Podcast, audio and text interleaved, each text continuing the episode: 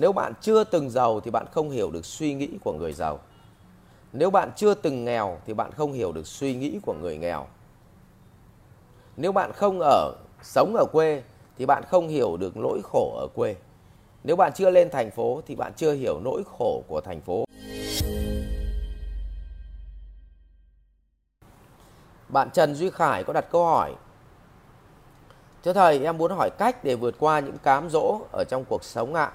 Mong thầy trả lời. Thưa với anh rằng là anh hùng không qua được cửa ải mỹ nhân. Thực ra bảo là vượt qua cái cửa ải của cám dỗ thì nói thật ra mà nói là điều đó là rất khó. Những người mà dân trí càng cao thì việc vượt qua cám dỗ càng dễ và dân trí cao ở đây không có nghĩa là chức vụ cao, dân trí trí cao có nghĩa là ở đây là cái cái tâm của họ là cái cái cái cái cái sự tham sân si nó còn rất là ít. Vậy thì bản chất là muốn bờ cởi bỏ được những cái cám dỗ thì bắt buộc bạn vẫn phải trải nghiệm cám dỗ. Miễn sao những cái cám dỗ ấy nó đừng ăn thịt mất bạn là được. Ví dụ để ma túy nó không cám dỗ bạn mà bạn lại ờ, thở ma túy thì cái đấy nếu không may mà dính vào thì bạn mất mạng. Thế thì bạn không nên thở những thứ mà mất mạng mà vấn đề lớn nhất là tất cả mọi thứ trong cuộc đời bạn vẫn nên thử nếu nó không bị mất mạng. Bởi vì chỉ có thử thì chúng ta mới biết là nó cũng chẳng có cái gì hay ho nó chỉ là ảo tưởng mà thôi. Vậy muốn vượt qua cám dỗ thì tôi khuyên bạn nên thử trừ những thứ làm mất mình mất uh, danh dự của mình thì không nên thử. Vì điều đó bạn phải đánh đổi với một trải nghiệm làm quá lớn.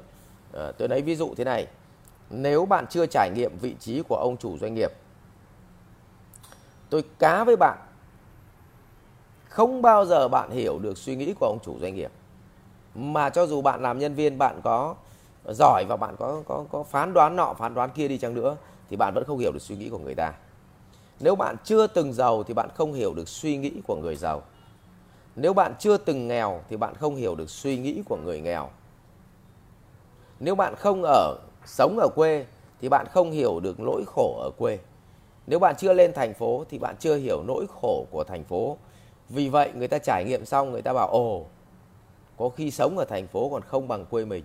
Thế cho nên là lúc trẻ đều lao lên thành phố, cuối cùng về già thì lại về quê sống, sống ở quê là bởi vì họ đủ trải nghiệm rồi họ so sánh rồi xong họ kết luận quê hương là chùm khế ngọt đấy chính là là cái câu chuyện là cần phải trải nghiệm. Vì vậy bạn không có cách nào chống được cám dỗ đâu. Trừ khi bạn trải nghiệm. Cho nên với sinh ra cái à, cái câu chuyện mà tôn ngộ không ấy, mà để đi lấy được kinh, tức là bản chất là tâm nó nó thanh tịnh rồi, không còn tham sân si nữa, không còn mạn nghi nữa, thì muốn vậy phải vượt qua 72 cái à, cái kiếp nạn. Và bất cứ một kiếp nạn nào đó đối với thầy trò đường tăng đều có cám dỗ và phải trải nghiệm qua những cái cái đau khổ như vậy thì bắt đầu mới rút được bài học. Và lúc bấy giờ mình mới biết là bọn gái đẹp thì chưa chắc đã phải là cơ hội mà có khi đấy lại là mối đe dọa nhiều tiền có khi lại đau khổ hơn. À, cầm được bí kíp võ lâm số 1 của thiên hạ thì bắt đầu là các anh hùng võ lâm tìm đến và giết. Vậy thì lúc ấy người ta trải nghiệm xong người ta mới nhận ra một điều là không sở hữu gì có khi lại hạnh phúc nhất. Còn nếu chưa từng sở hữu mà nói ai nghe ai nói là không sở hữu gì là hạnh phúc nhất thì có khi lại chửi um lên bảo thằng ấy bị điên mất rồi. Cho nên khuyên bạn là muốn không bị cam dỗ hãy trải nghiệm nhưng cấm để mất mình. Rồi ạ à, cảm ơn bạn. Ừ, 81 đúng không? 81 kiếp nạn rồi.